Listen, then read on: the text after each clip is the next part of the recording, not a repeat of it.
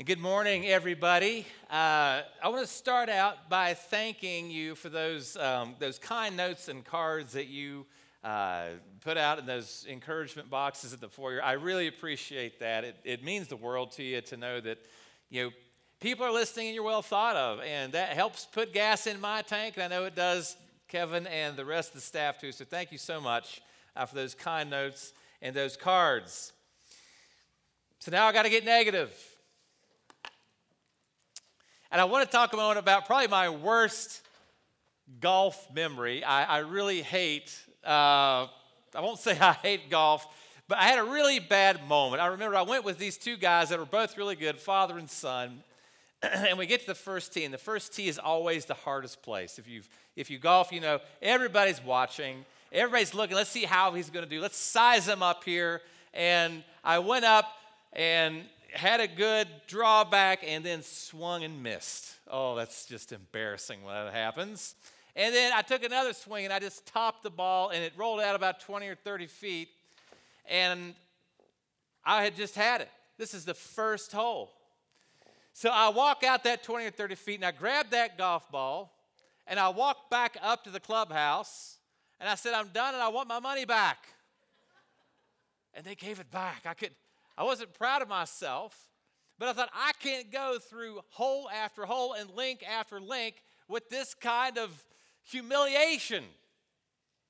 And I didn't want them to think I was just being dragged behind by them. And, you know, I kind of felt like a failure. And I thought that's just going to carry me the rest of the day. And I didn't even tell them I was leaving, I just left. Well, you know, that's kind of a rotten thing to do to somebody. And come to find out, you know, they had had mornings and games like that. And they were really ambivalent as to whether or not I started out well. You know, they told me later, well, we just kind of wanted to spend the day with you. They could have cared less about that shot I'd made. And, yeah, I've done similar things in life. I've said things that haunt me to this day, things that pop in my mind, and I have that feeling of shame and guilt and regret. And uh, I think we all go through this at some point. When was the last time you failed at something and you felt like it just took you out of the game? Maybe it was something that you laughed at that you shouldn't have. Maybe it was someone that you slept with that you knew you shouldn't have. You made a compromise and you knew it was wrong when you did it. Could have been a public sin, well known, and you feel hopeless. You quit gathering with the church. You don't think you can get back the game. You don't think this can ever get put behind you. So, what do you do? You decide you can't do it. You bow out. You don't think you can get back in the game. What I want to talk about this morning is well, how do I recover from a failure? How do I recover from a failure? We get to look at one of the most colossal failures in the Bible this morning. It's from John chapter 18. If you would turn with me to John chapter 18, we'll start with verse 12 and read through verse 27. John 18, verses 12 through 27. Please stand with me for the reading of God's word, starting at John chapter 18, verse 12. So the band of soldiers and their captain and the officers of the Jews arrested Jesus and bound him. For they first they led him to Annas, for he was the father-in-law of Caiaphas, who was high priest that year. It was Caiaphas who advised the Jews that it would be expedient that one man should die for the people. Simon Peter followed Jesus, and so did another disciple. Since that disciple was known to the high priest, he entered with Jesus into the courtyard of the high priest. But Peter stood outside at the door. So the other disciple, who was known to the high priest, went out and spoke to the servant girl who kept watch at the door and brought Peter in. The servant girl at the door said to Peter, You also are not one of this man's disciples, are you? He said, I'm not. Now the servants and officers had made a charcoal fire because it was cold, and they were standing and warming themselves. Peter also was with them, standing and warming, standing and warming himself. The high priest then questioned Jesus about his disciples and his teaching. Jesus answered him, I have spoken openly to the world. I have always taught in synagogues and in the temple where all Jews come together. I have said nothing in secret. Why do you ask me? Ask those who have heard me what I said to them. They know what I said. When he said these things, one of the officers standing by struck Jesus with his hand, saying, Is that how you answer the high priest?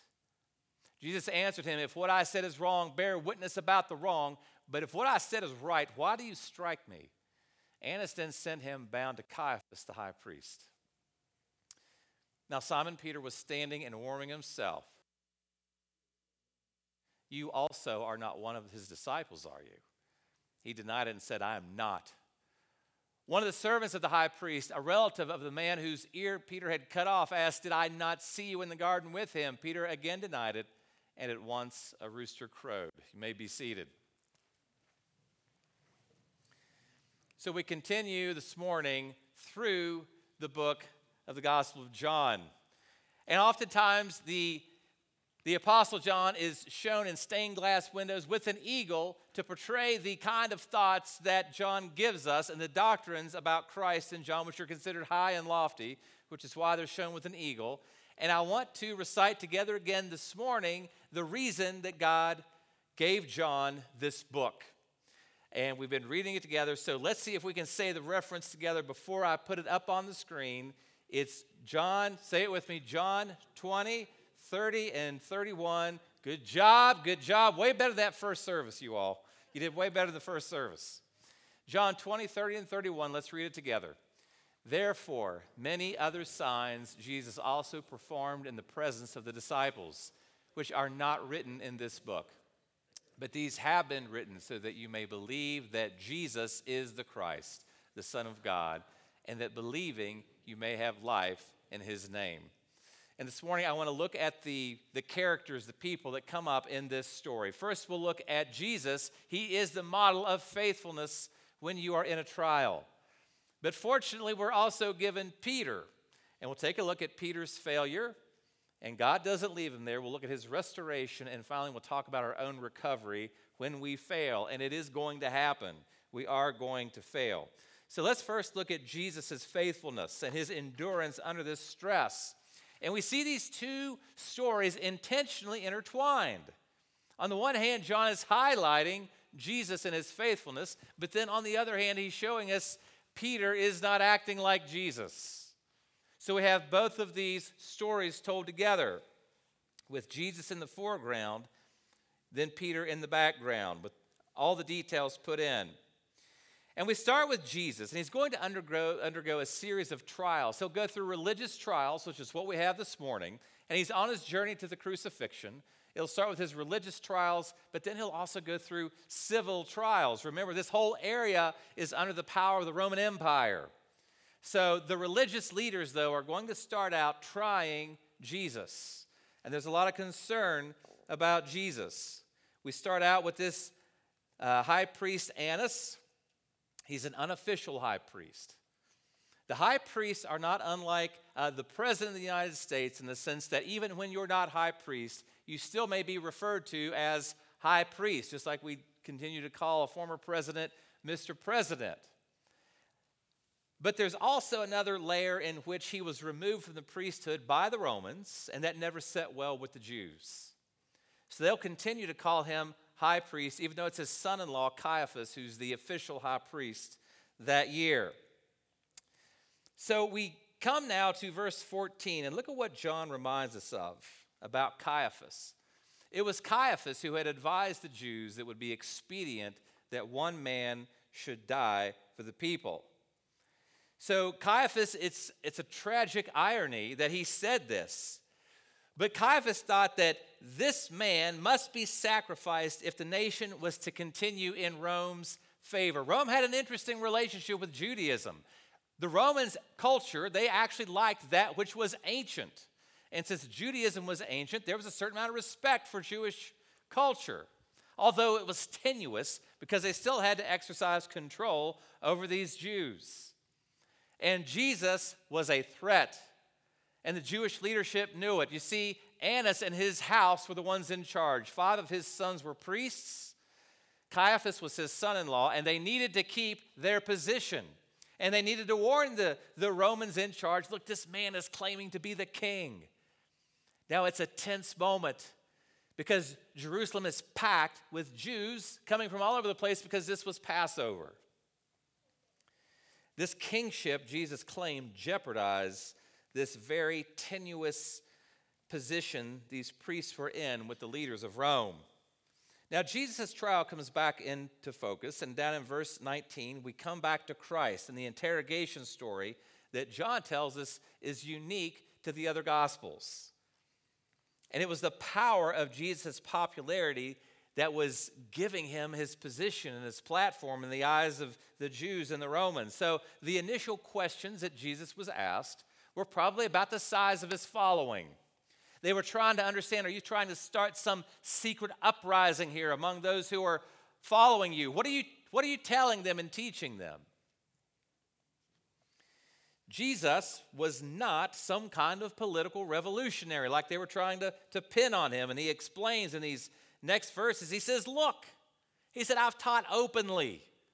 There's no secret message being disseminated out there that I'm trying to cause some kind of underground among the Jews that are going to try and overthrow you. He said, That's, that's not why I'm here.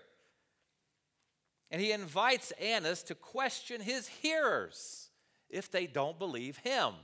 He's just asking for a, a fair trial. But the invitation was not taken well. And the logic of Jesus is bet with violence. He's, he's hit across the, fl- the face. See, these men don't like it. It's not about truth. They've been unmasked now. And if, if they can't win fair and square, then they won't play fair and square. And they'll try to brutalize Christ into saying what they need him to say, but he doesn't apologize. See, Annas is getting nowhere with Jesus. Not the intimidation, not the cruelty. He sends Jesus to the reigning high priest. But why is it that Annas can't get anywhere? It's because Christ will not compromise. Why should he? He's expressing the truth here. Now, he is fully human. He knows the emotions of fear, he knows the emotions. None of that's going to stop him. He's going to say the truth, he's going to proclaim the truth in the face of death and danger. He knows where this is leading. He's enduring all this in his humanity. He's fully God and he's fully man. You see, God gives us the strength for trials when it's time to go through. It doesn't mean it's going to be easy. But he does give us the strength. If we look back in chapter 16, verse 33, Jesus told his disciples, He says, I had, I've said these things to you that in me you may have peace. In the world, you will have tribulation. You're going to have trouble. You know what? You're going to screw up, and it's going to cause you heartbreak and your family heartbreak. It's going to be hard at times, and things are going to be done to you. But what does he say? Take heart, be courageous, I have overcome the world. There's a story of a Christian pastor from North Carolina. And he spent 20 years in Turkey. He had a, a ministry there. It was quiet. He, it wasn't well known until 2016. There was a failed military coup. And he, as well as some activists and journalists, was taken to prison. He was arrested. He was labeled as a spy. He was held for over a year in a Turkish prison without any charges against him. He spent two years in prison, often during long trial sessions. At one point, it looked like he could be in that prison for decades. He just didn't know. Finally, he was pressured by uh, the American government and he was set free. But when he was talking about this time, he was at Wheaton College at, at chapel, he, he said candidly to the students, he said, I didn't feel God's overwhelming presence during my stay in prison. He said, Instead, I experienced something even deeper. He said, After a few days in prison, I completely lost the sense of God's presence. He said God was silent, and he remained silent for two years. Then he was brought to a trial, and he said things got even worse. He said, There are some who go into the valley of testing, and some don't make it out. He said, I was broken.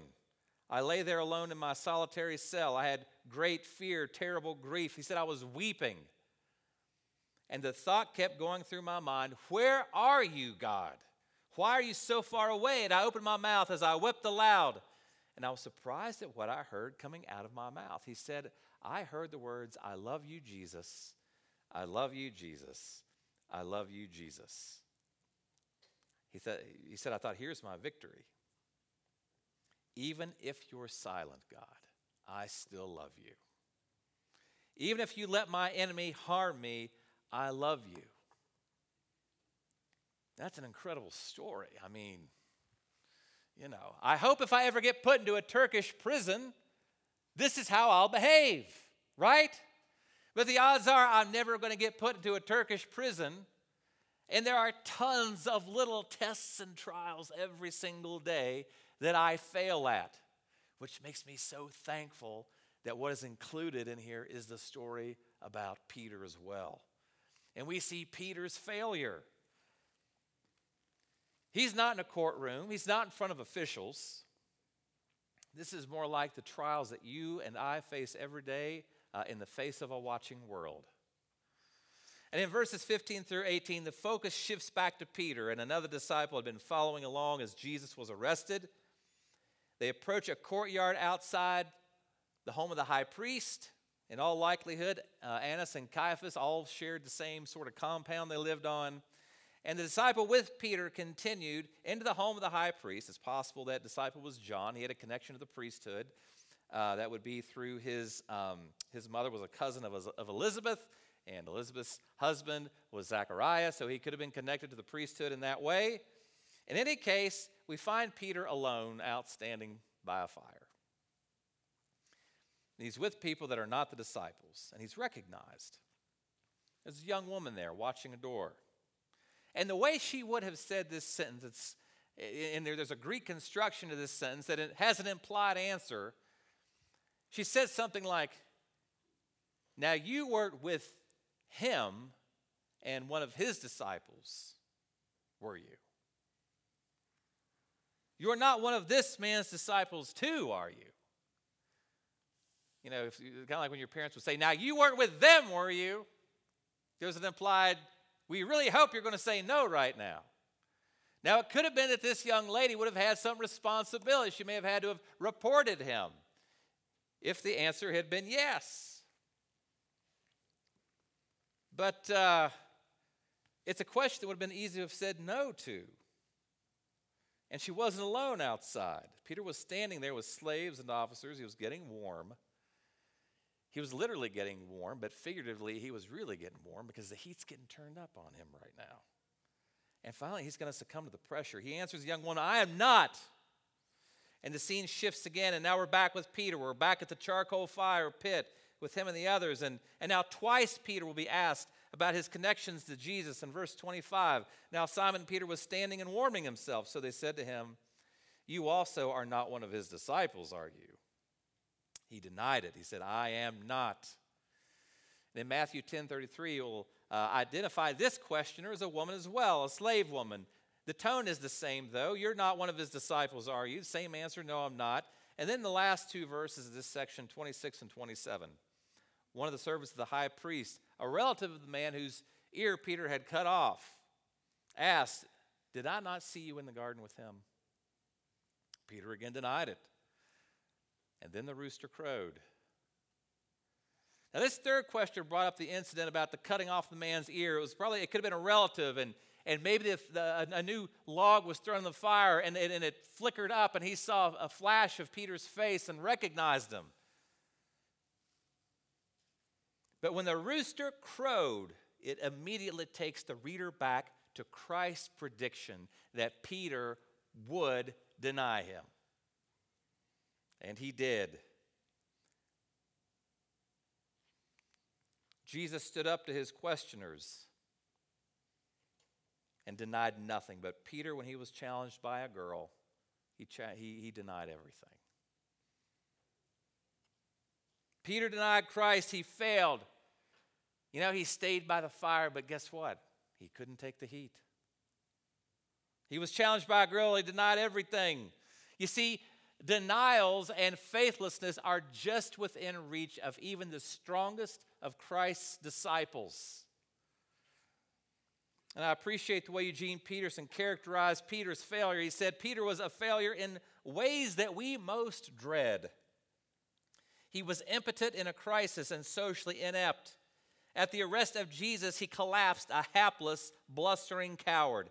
In the most critical situations of his life with Jesus, the confession on the road to Caesarea Philippi and the vision on the Mount of Transfiguration, he said embarrassingly inappropriate things. If you recall at that transfiguration, Jesus, Peter rather said, Hey, let's, let's build something to commemorate the moment. And the commentary, the commentary on that was he didn't know what he was talking about. Peterson goes on, he was not the companion we would want with us in a time of danger, and he was not the kind of person we would feel comfortable with at a social occasion. And this happens. Trials come. And sometimes it's the little ones that we can fail at the most often. I know in my own life. Yeah, there's things I don't want you to think about me, okay? I want people to think I'm like the confident John Wayne type, you know? But it's just not true because I've got insecurities I don't want you to know about. And I try to keep up a false image sometimes. So I'll laugh at jokes I know I shouldn't laugh at, and I'll cave. I feel miserable. And I'm sure you've messed up too. It can look like so many different things profanity, affairs, drunkenness. You think you've committed some unpardonable sin, but praise God, He's in the business of restoring us failed disciples. And even after John 18, you flip just a couple pages over, and we have John 21. And when Jesus reappears to the disciples after his resurrection, Peter is going to be standing by a fire again. And Jesus is going to make breakfast for these men and Peter, who denied him three times. He'll ask Peter, interestingly, three times Do you love me? Yes. Do you love me? Yes. Peter, do you love me? Yes. He denied him three times. But now the answer is yes, yes, yes. And he reveals to Peter, Jesus reveals that you are going to suffer for me. People someday are going to carry you somewhere you don't want to go. He was talking, in all likelihood, about the crucifixion that Peter is going to endure in the future. Peter's still the rock upon whom Christ will build his church, the man with whom God will entrust his bride, the church. And he'll follow Christ to the death. One commentator said this, both for John's readers and the early church generally this is not Peter's final scene. As serious as he was disowning of the master, so greatly also we must esteem the grace that forgave him and restored him to fellowship and service. And that means both in John's gospel and in our lives that there is hope for the rest of us. You see, we have so many ways of saying it. You know, your trial will become your treasure. Your mess will become your message. Your test will become your testimony because God has a way of using even those worst parts of you to, as we said in our call to worship this morning, for His glory. Why did Paul boast about his weaknesses? Because he knew in his weakness that's where he made God look good because he was shedding off some kind of false identity of who people thought he was. Failure does not mean disqualification. So, what do you do? Well, you recover. You get up. You get back in the game. How do you do that? Well, I'll suggest two ways as part of our recovery back in, into the service of God. First of all, you accept His forgiveness. You've got to accept His forgiveness. I don't, it, it is so hard to get in our heart and mind how deeply God loves us. So hard in my own life. To know that we are truly forgiven for all the stuff we've done. So we have to accept His forgiveness. He doesn't expect us to drag behind us all the junk of life and blame and regret and shame. God does not intend us to drag that along behind us. There's a wonderful promise back in uh, verse 37 of chapter 6 Whoever comes to me, I will never cast out. God is rich, and what He is primarily rich in, what the scriptures tell us He is rich in, is mercy. And he keeps pouring it out. There was something that Uh, was written by Ortlund in his book, Gentle and Lowly. He said, If God sent his own son to walk through the valley of condemnation, rejection, and hell, you can trust him as you walk through your own valleys on your own way to heaven.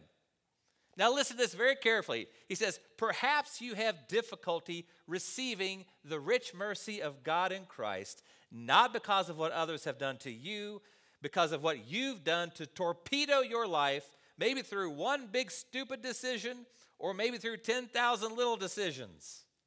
You squandered his mercy and you know it. Listen up. To you I say, do you know what Jesus does with those who squander his mercy?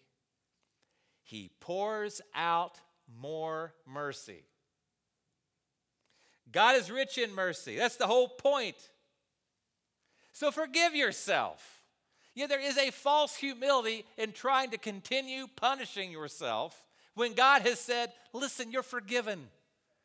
I don't intend you to live in isolation and, and blame and regret. I don't intend you to live in that place. Accept His forgiveness and, and then forgive yourself. And then after you do that, then what do you do? Well, you take responsibility. You take responsibility. Now, it is possible that sometimes we make mistakes and we cannot serve in the way in which we were previously serving, but we are not out of the game.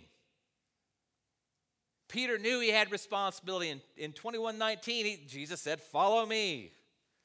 So, what do you do? You follow Jesus. You follow him wherever he takes you. Praise God this morning. He brought you right here, right now. And it was not for no reason. Are you serving God's church in some way? Because we need help. Peter's going to continue. Peter's going to write two more letters, two books of the Bible. He's going to have a tremendous ministry.